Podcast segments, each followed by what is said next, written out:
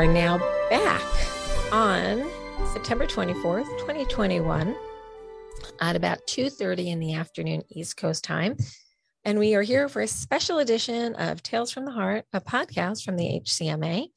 And I am Lisa Salberg, CEO and founder. And I am joined today by Dr. Fady Malik from Cytokinetics, where he is the exec. Uh, here we go with that uh, title again Executive Vice President of Research and Development. And he's going to be sharing with us the uh, clinical findings from uh, the Redwood HCM study. Welcome, Fady. Thank you, Lisa. It's great to be here. So, why don't you tell them a little bit about what Redwood HCM was studying, and then we can dive into the data. Sure.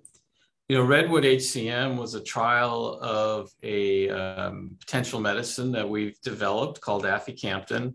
Um, and it's a trial that was intended to help us understand what doses were effective and safe that could then be applied in the next trial, which would be a phase three trial. So Redwood HCM was a phase two trial. We call it a dose finding trial. And, and then phase three would be a trial often called a pivotal trial that where the data there might support an eventual drug approval. So, can you walk through for the patients who are listening what a phase one, two, three, and four trial are? Yeah, I can do that. You know, when um, we develop uh, a new potential medicine in the laboratories. You know, we do a lot of work. I mean, it takes years sometimes before we think we've found the right um, combination of, of, features in a molecule that we want to put in the clinic. Um, we go through a whole bunch of work before it goes into the clinic uh, called um, the sort of uh, preclinical p- package, if you will. Um, but phase one is is usually your entry into humans, and so you do a very careful study um, in healthy volunteers most of the time, depending on the disease. And uh, there you begin to understand, you know, how your molecule is absorbed. Uh, does it get into the bloodstream? And then hopefully you also have some evidence that it's doing what you expect it to do. Um, that and we've completed a phase one study with aficamten about two years ago before we embarked on redwood um, with with phase two you're now moving into the patient population and uh, you know the main objective of phase two is to understand what doses are the right doses to study further so you you want some evidence that the drug's doing what it should do in patients. I think you'll see that in Redwood HCM how we how we showed that. You want to understand what doses are best to study, and you kind of want to understand that balance between effectiveness and you know any safety issues that may emerge with the molecule as well. There's not a there's not a chemical or, or a substance on earth that doesn't have uh, some sort of a safety issue at some dose. Even even water isn't harmless, as we all know, at the, at the wrong doses. So, um, and with that, you then in phase three is where you do the most rigorous and usually the largest trial that is intended to provide the basis for assessing a molecule's effectiveness in a, in a rigorous way, you know, where with statistics to back up uh, what the treatment effect might be, and also its safety. You know, what are the what are the potential issues? Um, and that way, when you go for drug approval, um, you know, and eventually, if you are approved and there's a label, it can be informative as to you know here are the potential benefits and the magnitude of those benefits and the strength of the data supporting them. And on the other hand, you know, here are any potential safety issues that were uncovered, and people and physicians can make an informed decision about the risks and benefits of any medicine that they take. Okay. So, what is aficamten? Well, aficamten, should I pull up some slides and we can sure, start from do. there? Absolutely. Right. Okay, well, I'm going to share some slides that were um, used to present the the data with aficamten uh, a meeting recently, a scientific meeting at the Heart Failure Society of America that occurred September 10th and 13th. And um, it was the first in person meeting I'd been to in almost two years. Uh, about a thousand people were there, and uh, it was a really wonderful event. Um, so to get to your question, you know, aficamten is something that we call uh, a cardiac myosin inhibitor. Myosin, as uh, many of your listeners may know, is the fundamental protein in the heart that generates force. It transforms energy in the form of ATP into mechanical work that causes the heart to contract and relax. And it's also, you know, the protein in which many mutations can lead to hypertrophic cardiomyopathy. Um, and in general, those mutations uh, lead to overactivation of myosin or in some way excessive contractility of the heart. And like any muscle that contracts too much, it begins to thicken. Um, it can develop fibrosis and other changes um, uh, and become uh, uh, a heart that's not working properly. So aficamten is a cardiac myosin inhibitor, meaning that it is intended to sort of tune, reduce the contractility of muscle, and uh, hopefully restore balance to uh, the muscle of the heart so that it's contracting in a more normal range. Uh, you think of myosin as hands and they pull on a rope that causes muscle to contract. And at Cytokinetics, we, we sort of pioneered the discovery and development of drugs that, that uh, modulate muscle contractility. And in one case, we developed a drug for people that have heart failure to, to create to add more hands to pulling on the rope, so a myosin activator. And in this hand, we've created a medicine, a, a myosin inhibitor that takes hands off the rope and fewer hands pulling on the rope, thus reducing the contractility of the heart. Um, now, so that's the kind of the mechanism and the um, therapeutic basis for pursuing it. That that in hypertrophic cardiomyopathy, you have excessive contractility, and here's a medicine that can maybe reduce it to a more normal range. But there's a lot that goes into under, um, you know, optimizing a medicine. You want it to, you know, have the right sort of um, half life in the body, meaning how how long does it um, once you take it, you know, how long does it hang around? You want it. If it hangs around too long, it makes it harder to adjust the dose. You have to wait a long time before you get to the effectiveness of whatever dose you're on before you decide to change the dose. And if you want to stop the medicine, it can also take a long time for it to wear off. So we worked very carefully on optimizing the uh, half life of the drug, uh, the op- with the goal of being able to make dose changes every couple of weeks, and also to be able to see the effects reverse if if we got too much of the medicine on board. Um, and then the last, you know, piece that was very important is also trying to uh, ensure that there was a predictability to how um, the effects changed when you increase dose. So a, you know, if you imagine that you starting a medicine is like, you know, walking down a hill.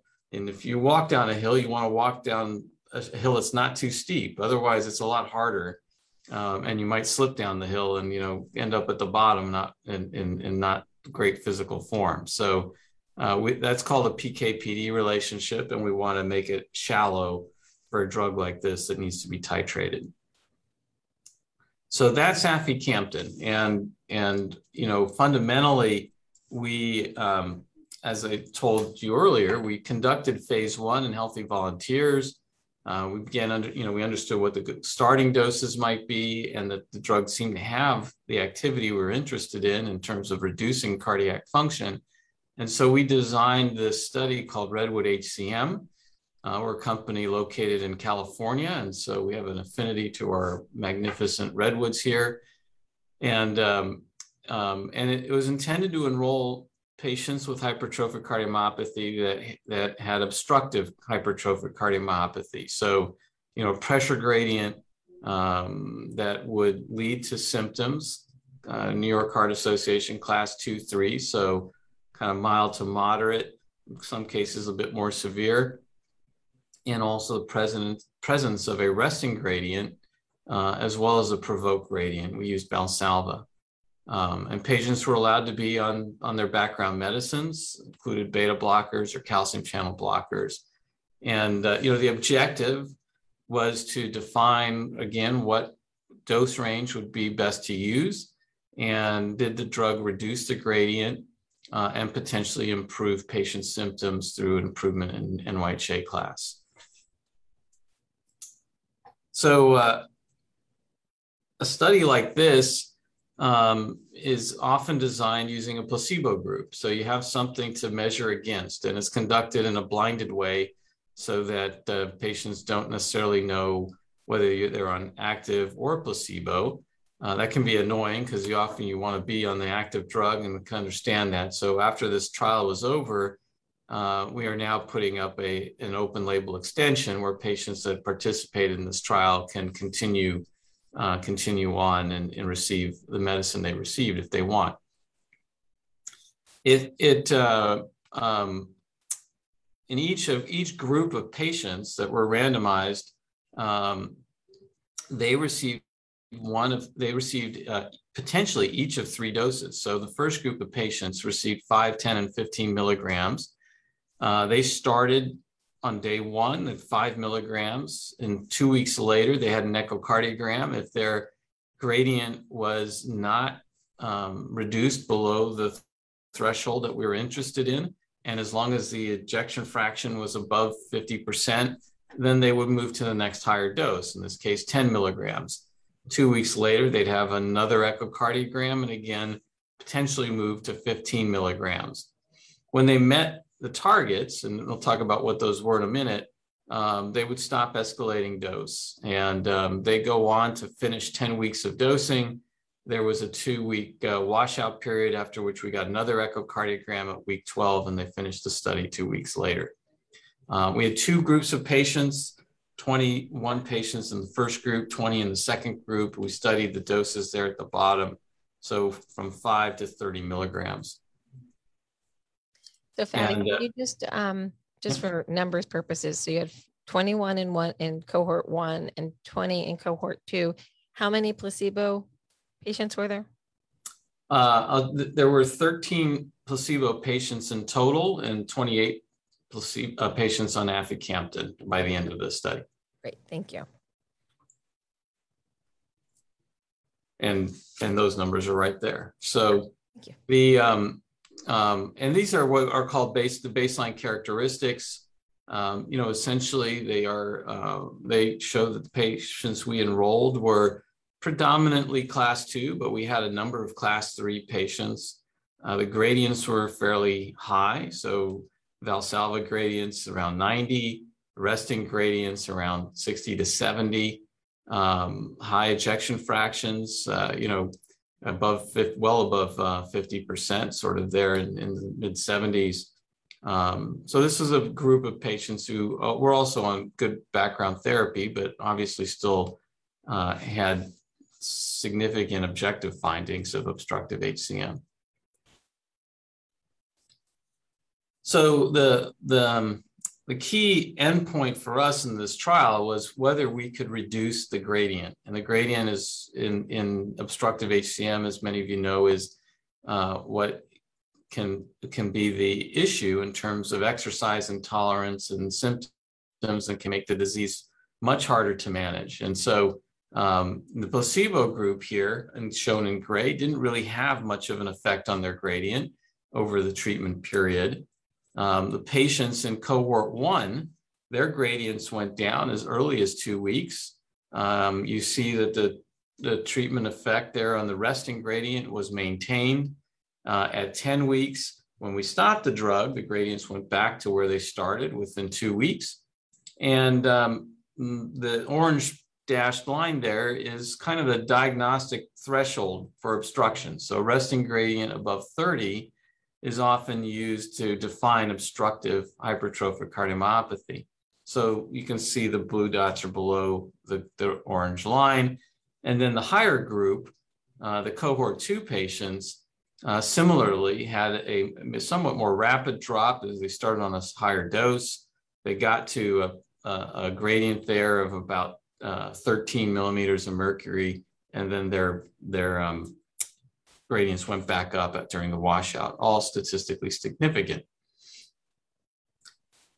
The Valsalva gradient, you know, is a is, back yeah. up for one second. Um, can you just explain to the patient viewers what those numbers of statistically significant mean? Sure. So um, when we do uh, any any um, study like this, we kind of want to understand whether the difference between what we're seeing and what is happening in the placebo group um, is is something that is different than what you might expect by chance. So statistically significant means that the chances are pretty slim that this is a chance happening. Um, if you have a p-value there, you see on the right a p-value of 0.05, that means that there's a less than or 5% chance that the finding here would occur by chance.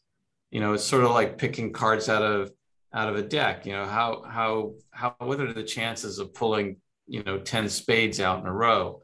Well there is some chance of that but it's pretty slim because you know you have to, to you know if you shuffle the deck properly it's going to be pretty rare that you get that. Um, and the, the smaller the p-value the, the smaller and smaller the chance. The 001 is less than one in a thousand.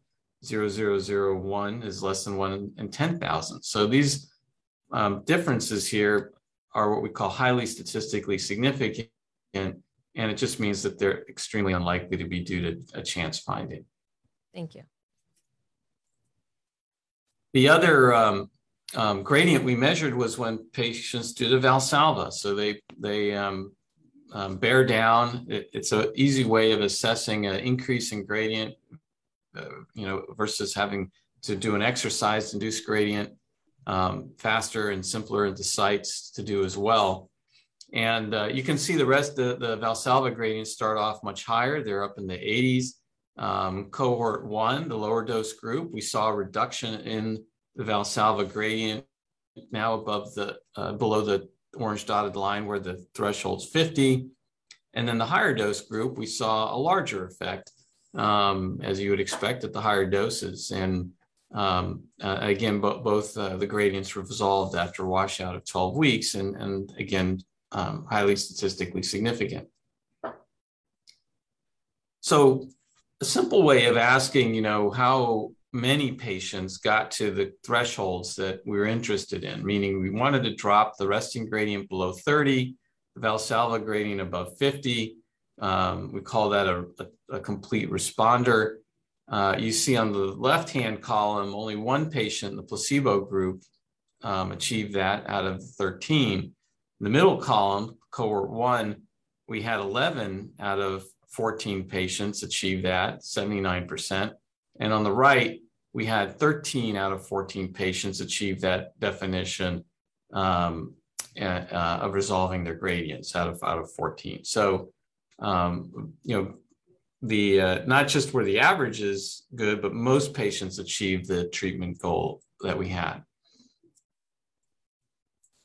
Now, we I told you earlier that aficamten is a cardiac myosin inhibitor.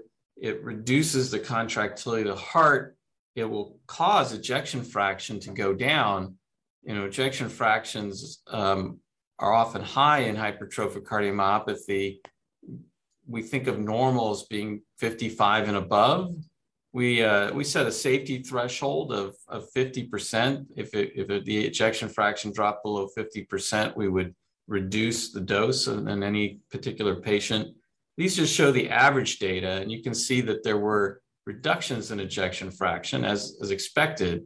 But importantly, at 12 weeks, after we stopped the drug, none of those changes were statistically significant anymore compared to where the patient started. So that in, indicated that they were reversible and reversible within a couple weeks. Um, and that just helps in titrating dose. As you want to increase dose, um, if you get to a dose that is a little too high, then you want to be able to back off on the dose and, and know with some confidence that you're going to get back to where you were. Now, this, um, this graph shows what happened to a biomarker that we call NT-proBNP. And, and again, many of you may be familiar with this. It's a, um, a protein that's secreted by the heart when it's under stress. It's sort of the heart signaling to the rest of the body that, you know, the pressures inside of me are high, and and the body needs to do some stuff to try and adjust that. Um, NT-proBNP is is often elevated in hypertrophic cardiomyopathy, as it was in in these patients. And again, you see really no drop in NT-proBNP on placebo, but you see uh, significant drops in the aficamten groups and, and substantial. So these these in the second group, you know, they they pretty much got uh, pretty close to what we would call the normal range for for NT-proBNP, and and that just is probably an indirect marker that the pressures inside the heart again are dropping. Now, those are all sort of performance characteristics of the heart, pressures, biomarkers, and things. This is the one thing we did try and ask the patients how they felt. Um, NYHA class is a, it's a physician and patient kind of combined assessment in terms of um, how do you feel when you do, you know, go about your daily life? Do you, you have any limitations? That would be a class one. If you didn't have any limitations, if you know I can't get out of my chair and walk across the room without getting short of breath, you know that would be a class four, and and two and three in between. Um, most of our patients were two and three, and uh, or all of them were two and three. And what you can see here is uh, improving by one class. Um, you had 30% of the placebo patients improved by one class, 43% in cohort one, and 64% in cohort two. So as dose increased, it looked like you had more class improvement. Um, there is a placebo effect. It's not uncommon when you know anybody gets a drug they think will make them feel better that that they feel better, even if it's not the active drug. Um, and so that that's something that's expected in a study like this, but a, a fairly compelling trend. Um, now, just to wrap up on safety, safety is you know very important in these studies as well. You want to understand, you don't want to pick doses that are too high. Um, we had what we call two serious adverse events. Neither of them was related to aficamten. Uh, one happened in a patient on placebo. It was a stress cardiomyopathy, um, meaning that they had a, an acute illness that dropped their cardiac function. Um, the other was a patient whose back pain uh, which they had before, just became worse. Uh, there were no um, other serious adverse events, and there were no imbalance in adverse events between placebo and, and the placebo and the active treated patients. Can we just also, pause for one second there? Um, I know I've asked this question when the data was presented in another form about the back pain. Um, that was, as I understand it, not felt to be related to the drug at all, but because this individual was experiencing a, an acerb- uh, exacerbation of his, his pain, that that was going to need to be managed, and therefore he was not suitable to stay on the drug at that time. No, no, he continued taking the drug. He did not stop, but he ended up in the emergency room. Okay. And you know, often people with sometimes severe back pain need muscle relaxants or other things that they can't, you know, they, they don't have at home. Um, and so, because he was in the emergency room, that qualifies as a serious adverse event. Um, but again, it was a patient who had had episodes of this before, and and I guess not surprisingly happened to have one during our study. Understood. Thank you for the clarification. No, no worries. Um, and I think here, you know, the, the second bullet answers your question there. There were no treatment interruptions or discontinuations. Everybody that started the study finished it and finished it on drug um, per protocol. There were um, no patients that had to stop it because their ejection fraction fell below 40%, which was kind of our stopping criteria. Um, you see there the incidence of adverse events was similar 85, 88%. Um, everybody has something they complain of generally, so it's pretty common to have an adverse event in a trial. A headache is an adverse event, for instance. And, uh, and then importantly, we had two patients whose LV ejection fractions fell below 50%. Um, in one patient, it was someone whose ejection fraction wasn't far from there, and uh, they, they were escalating dose, and, and their dose was reduced, and their ejection fraction returned above 50%, predictably. The second patient was just below that threshold on the last day of, this, of the active treatment arm. Uh, and after stopping the drug, as per schedule, they their ejection fraction returned back to baseline. Um, so I think we had, uh, I think predictability and and and really um, uh, no significant consequence of that. So I think uh, these were uh, Dr. Maron's conclusions, and there were a lot of them. I won't read them all for you here today, but the green, important points are in green.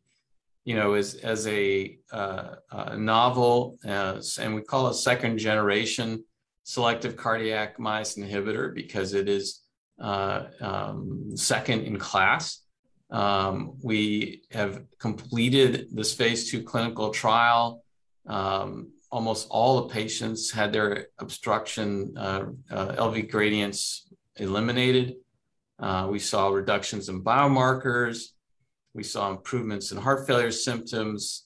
Um, titration was was rapid and predictable. Patients got to where they needed to be within two to four weeks. Um, the treatment effect went away within a couple weeks. Uh, adverse event profile was quite favorable, and and so this is a you know helped inform our design of a phase three trial that we're in the process of getting started and hope to uh, begin before the end of the year. And we'll take in it. I told you this was a dose finding trial. I didn't tell you what doses we decided to use, but we uh, we will take forward 5, 10, 15, and 20 milligrams we only had one patient who finished the study on 30 milligrams. And so there was, you know, there's probably not many patients that will need a dose that high. So we decided not to carry that forward into phase three. Was there any particular um, feature of the patient population in terms of dosing? Was it gender? Was it size? Was it age?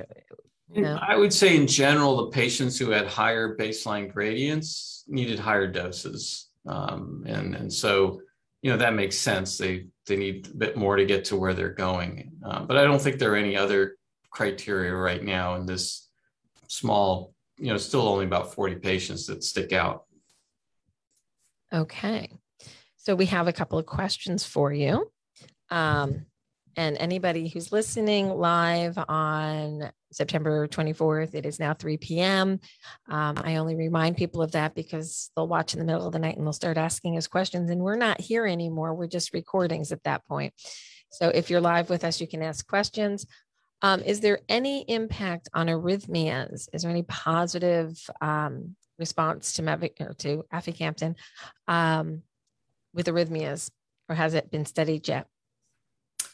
So we did not have any episodes of um, atrial fibrillation, which is the most common arrhythmia um, in, in HCM, on aficamten. There actually was one in the placebo group.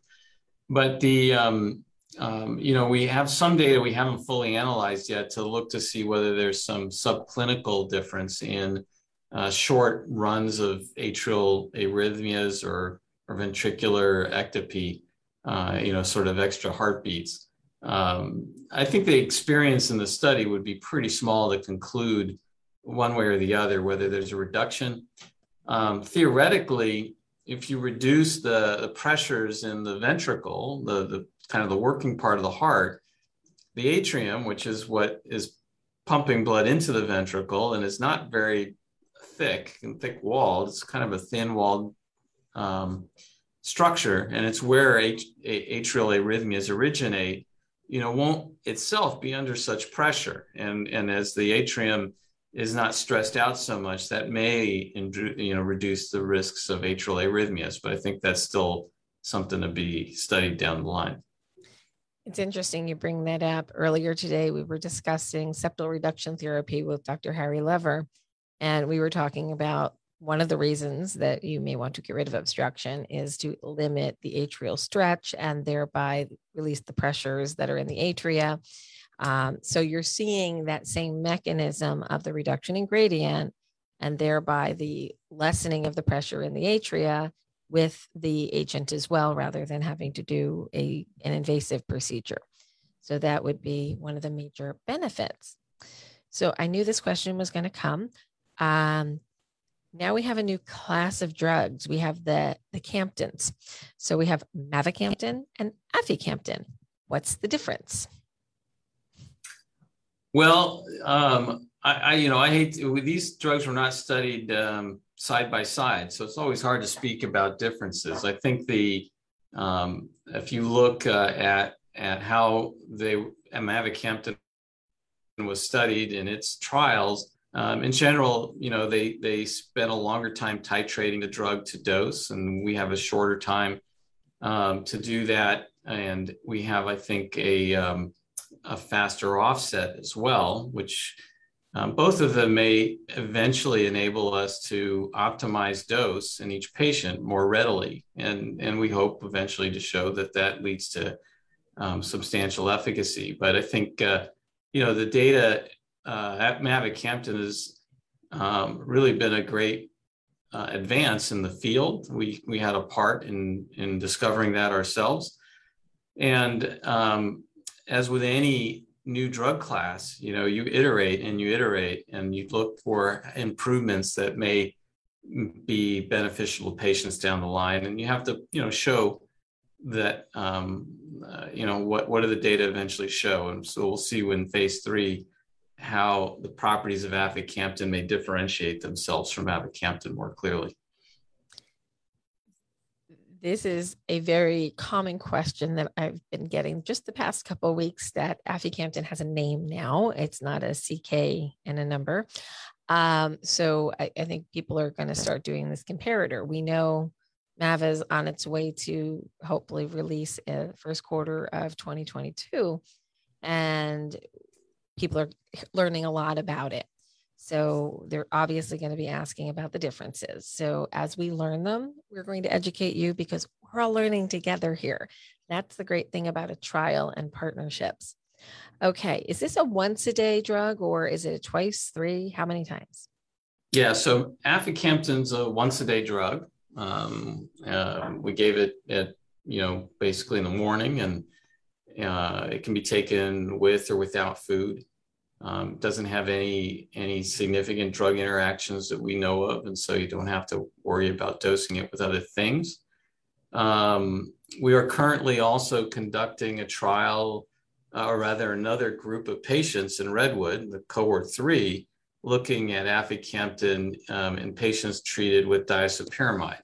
Uh, and so these those patients had generally been excluded from trials of, of cardiac myosin inhibitors um, we're now enrolling patients and we've um, um, gotten pretty far in enrollment in uh, completing enrollment in that group. But all the patients in that next cohort are on disopyramide, and we'll understand whether that combination helps those patients. Um, and whether you know maybe eventually it might lead to them being able to discontinue the disopyramide um, if they're having side effects from it. So you're giving them both diso and aficamten. Or are you splitting them up into a DISO and an AFI? Um, no, no. The uh, in this case, the trial it's an open it's an open label part, so everyone's getting aficamten, mm-hmm. and in order to be enrolled in the third group, they all have to have been on disopyramide. So their their background therapy includes disopyramide in all cases, and then they they start and they still have to have a residual gradient and so forth, and and they are then um, started on aficamten, and we're measuring basically the same things that we just went through. So you bring up a really good point there, and I want to be clear to patients that this is not a replacement for the medications that they're already taking, such as beta blockers and or calcium channel blockers. This is an add-on therapy. So of all the people that were in this trial that were in either cohort one or two, what other medications were they on? You know, the majority uh, were taking beta blockers. Um, there were some patients on calcium channel blockers, um, not as many. And there were one or two patients taking both. Um, there was nobody on disopyramide in the first two groups. That was an exclusion. So we're studying it separately.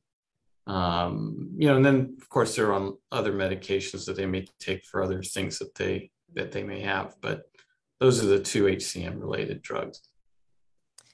Fantastic. Next question. Tang is always good with good questions. Did you look for genetic mutations and was there a difference between the sarcomeric mutation patients and the unknown mutations? Uh, for that question, uh, we did collect uh, genetic data, but I don't have the answer for you yet. So stay tuned. It's still that's that data is still being uh, sequenced and analyzed and and so forth. Um, okay, we, we would like the answer to that one. So when you get it, you can come back and tell us again. so we have a a, a question. Um, uh, I think it's more of a well. I'll just read it. I understand from the slide it makes the heart work more efficiently. Have people said that they feel better when they're in the study? Can they be more active? Well, so um, the NYHA class is a way of gauging patients' ability to be active um, because it said, you know, it basically asks, are you symptomatic with regular walking, climbing stairs, things like that? Um, and so the NYHA class improved uh, as uh, um, saw a trend of improvement as uh, you increased went from cohort one to cohort two. That would say patients could do more. That that was the measurement that we made. It's not a very uh, rigorous one, and we'll do more rigorous measurements in our phase three. Um, but there are also patient anecdotes. You know, again, now that the tri- the, the groups are done, um, and they've even patients have gone now onto the open label study uh, of of being able to do more and feel better. Um, in one case, I think Dr. Masri described a patient who said, "I never really knew um, what it was like to feel this way because they hadn't they couldn't remember a time when they felt that way." Um, and so, you know, I think that'll vary by patient to patient depending on the burden of their symptoms and and maybe the treatment effect that they have. But we hope it can be meaningful. Uh, anybody who has listened to any previous podcast or comments that I've made or spoken to me on the phone, we often talk about you don't really know how badly you feel when you're obstructed with HCM because you got used to living like this. And it didn't happen in a day. It was a slow process to get you there. But when it disappears, wow, you're you're very happy that it has disappeared. Um, so Ed has joined us a bit late, but he wants to know um, is the goal to control the symptoms or heal the underlying problem? That's a good question. So, um, what we can measure in the short term, meaning, you know, if we treat people for three, four, six months, we can measure improvements in symptoms and exercise performance. And, you know, maybe we'll start to see some changes in the structure of the heart. The, the the drugs un, the drugs seem to address the underlying uh, cause of the disease, which is a hypercontractile muscle. You know, the, the mutations lead to excessive contractility, and uh, the mechanism is to turn that down. What we don't know yet, and it'll probably take much longer follow up and trials, is you know, does that cause the heart structure to regress back to a more normal you know shape and form um, and i think that's uh, the one of the goals of the open label extension is patients who finished redwood can en- enroll into a trial that will um, have them be on aficamten long term um, you know we'll be conducting echocardiograms to look to see if wall thickness begins to regress uh, some patients will be eligible to go undergo um, MRI imaging as well. And we can look at some maybe regression of fibrosis and other things. So I, I, guess I can only say stay tuned. But that's the that is the hypothesis under which you know we embarked on these efforts almost 10 years ago now. I, I like the concept.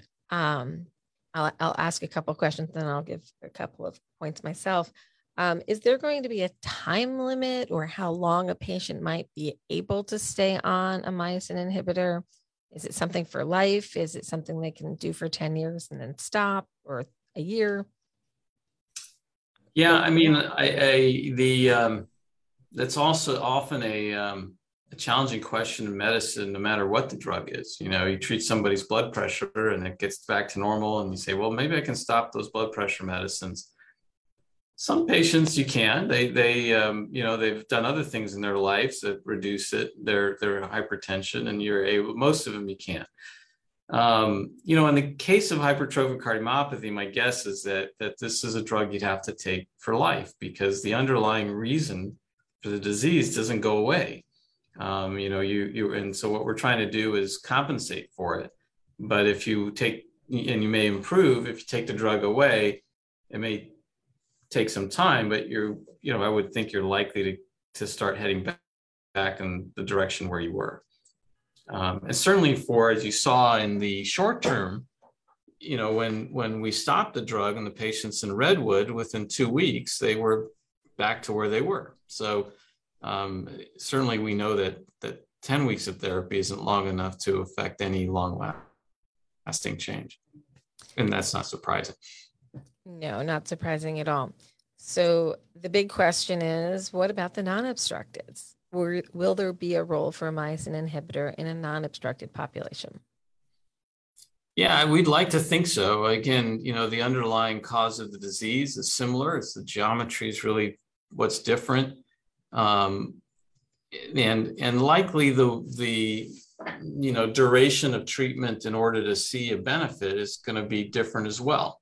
You know, with the obstruction, you you saw that within a couple weeks we could eliminate the uh, the gradients, and that is a big reason for patients' exercise intolerance with obstructive HCM.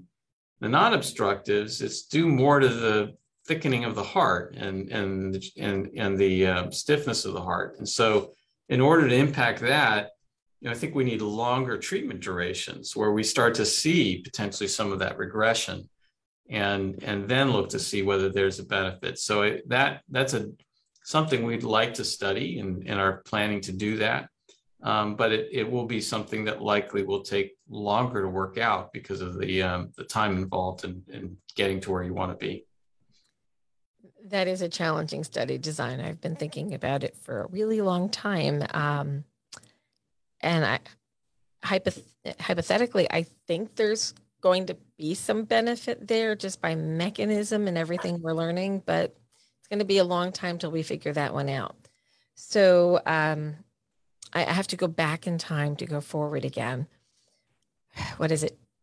About 10 years ago, American Heart Association conference, or maybe it was ACC. I go by this booth and it's got this. It was during setup. So I was there while the artists were actually creating the first time that they brought this model of the sarcomere and it was moving and you could see the myosin heads and you could see the actin and you could see all the mechanism.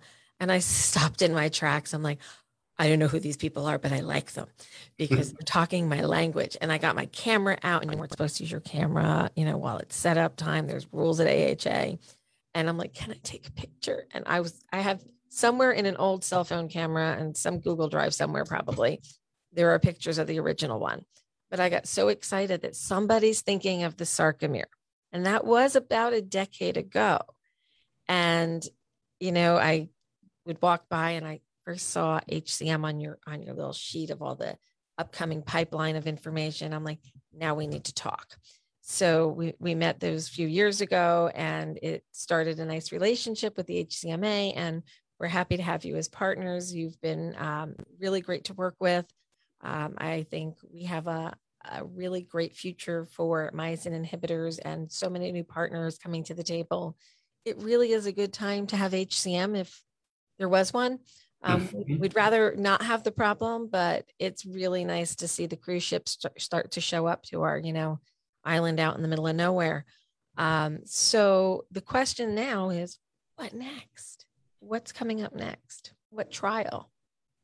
Well, so um, for for aficamten, the next trial will be a phase three trial. We're going to describe um, that in a couple weeks at an event that we're holding in terms of how that will be done. But you know, in general terms, we're going to be um, um, looking for an improvement, a measurable improvement in exercise performance in patients as a way of, of quantitating, you know, what is the magnitude of the treatment effect. Um, as well as to ask them about their symptoms and, and other things. And so uh, that'll be a trial of a few hundred patients.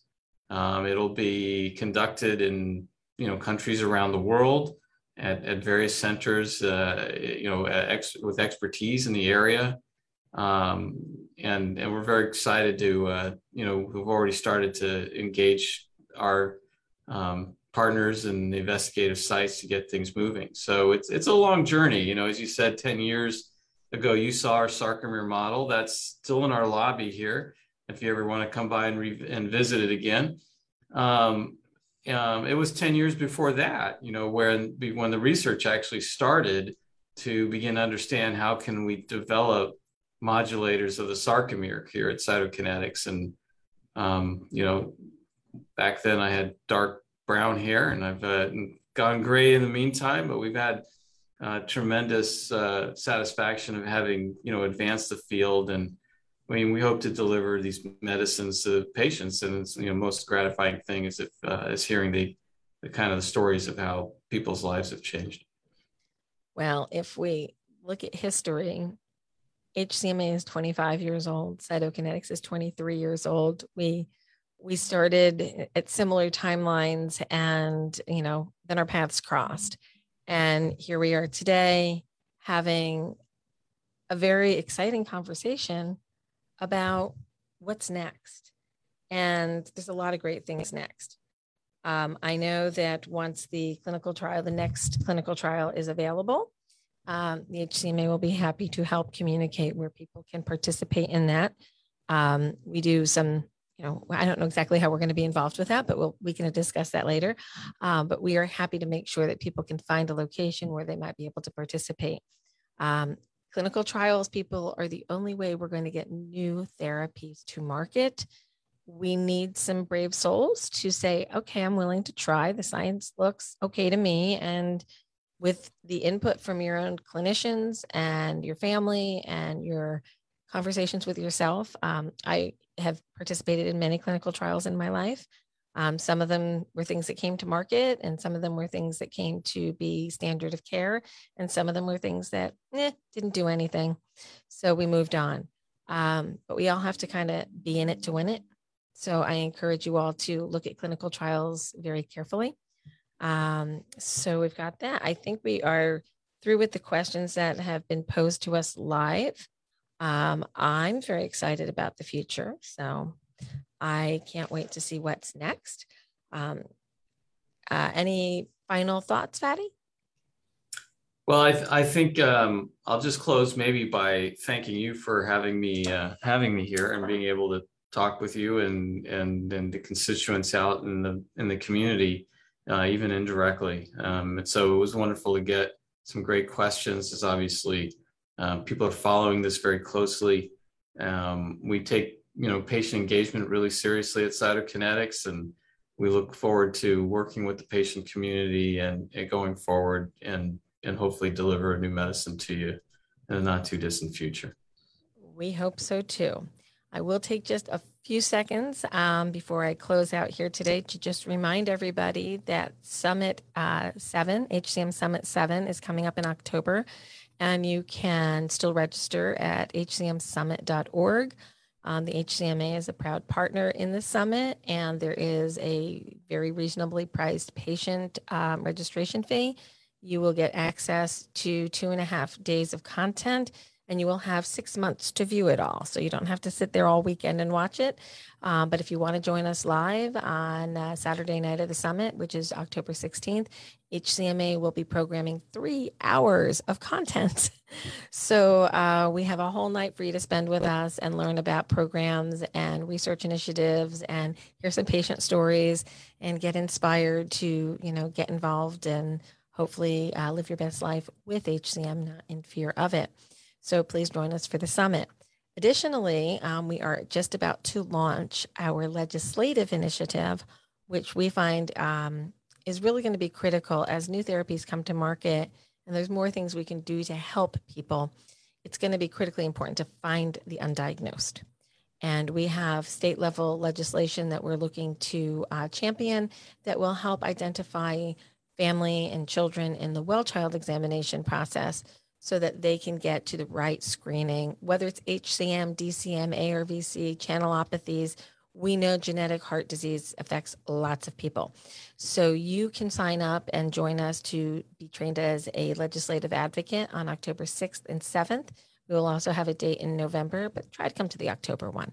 Um, we'll be kicking off some really cool new tools that will help you click and send to all of your state representatives the information that we need and sharing your individual stories as well as our draft legislation. Um, additionally, this is the first time I'm showing it in public. HCMA, oh, it might be backwards. I'm not sure if, if Facebook shows it backwards or not. Uh, we have a new patient journal as a membership benefit. And I'm going to show you just a little bit here quick, Fady. You're getting the sneak peek too. Inside the booklet, there's a nice little folder for you to keep all of your medical records, business cards, etc. Get a little letter from me. And you have areas in here where you can explain anatomy to your friends and family and, and to yourself, maybe. Um, there's a place for your doctor to actually help you understand your anatomy there. We have some contact pages so you can put all the phone numbers for all of your medical providers in there, a checklist of all of your tests, when they were done, where they were done, what the results were, note pages, MRI and echo data so you can pull out some of the key features so you can track things over time and have good conversations with your healthcare provider on those issues. You can log your symptoms, your device information so you know if there's a recall, you don't have to go looking for your card somewhere. You can put your model number and everything right in there so you can rest easy quicker. Um, some lists for surgical procedures that you might need. And then there are a couple of pages in the back where we're going to ask you to do a little bit of work. And there's a little icon on here that'll teach you how to do it. And that is sharing a pedigree information. You take a picture of these pages and send it to your family members so they know who needs to be screened and how. And then on the back, there's another little pocket for you to put all of your information in. And you can keep your HCM journal with you to your doctor's appointment. And that is a new membership benefit. And you guys are the first people to see it live. Um, they'll start going out in about a week. So uh, if you uh, have your membership to renew, now would be the time to do it. Our membership drive will be starting in a couple of days. So we're encouraging you to renew your membership. Um, and if you're in the middle of a membership and you want to book, there'll be an opportunity for you to do that too. It'll be available online. So there, Fady, got a little uh, HCM uh, education there. So thank you all for listening today. Fady, thank you for your time and thank the entire team at Cytokinetics on our behalf. We really appreciate the, the work, the integrity, and you know, the tireless work of trying to make our lives a little bit better. Wonderful to be here. Have a good weekend, all. Thank you for listening to Tales from the Heart. For more information on HCM, we encourage you to visit our website at 4hcm.org. Join us online for the conversation on our Facebook page or in our private group. Facebook page can be found at Hypertrophic Cardiomyopathy Association, and our Instagram handle is at 4HCM Warriors. That's the number 4 HCM Warriors. Follow us on Twitter at 4hcm.org. For those members of the LinkedIn community, you may want to follow the conversation on the Hypertrophic Cardiomyopathy Association group. Join us today. To contact the Hypertrophic Cardiomyopathy Association, you can call 973 983 7429. You can email us at support at 4hcm.org or visit us online at our website, 4hcm.org, and send us an email from there. Hypertrophic Cardiomyopathy Association is located in New Jersey and operates on East Coast time. We would like to thank our sponsors, MyoKardia, Invitae, Boston Scientific, and Cytokinetics for their support of this program. The HCMA is partnering with MyoKardia, 23andMe, and others to help learn more about hypertrophic cardiomyopathy. Learn more about these initiatives at 4hcm.org. Invitae, a genetic testing company and a sponsor of Tales from the Heart, is proud to provide free genetic testing to families with hypertrophic cardiomyopathy. Please learn more at 4hcm.org.